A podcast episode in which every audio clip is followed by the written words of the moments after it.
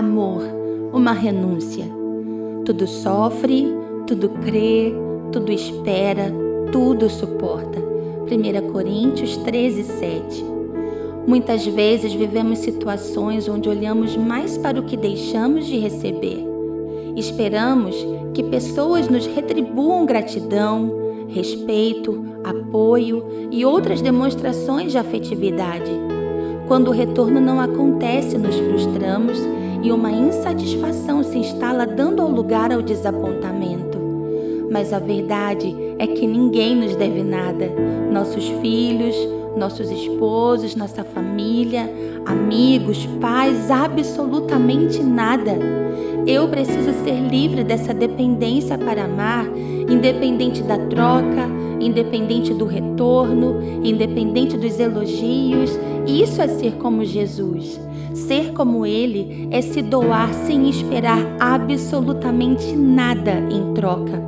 É permanecer governado sob o amor ágape, um amor que se doa, mas não é visto, se entrega, mas não é percebido. As reações de Jesus me ensinam muito.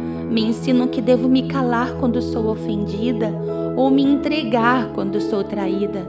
As reações de Jesus eram governadas pelo ágape, pelo amor incondicional.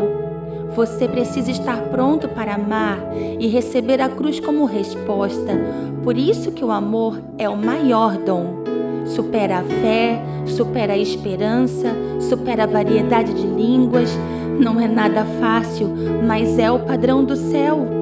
O amor ágape é um amor de doação, de entrega total. É um servir intenso sem esperar ser correspondido. É caminhar debaixo de outro governo, de outra atmosfera. É carregar o céu dentro de você e permanecer na mesma essência, ainda que você seja crucificado. Viver o ágape é uma decisão diária, é um transplante de corações. O coração natural sai para ser colocado a essência sobrenatural do coração de Jesus em mim.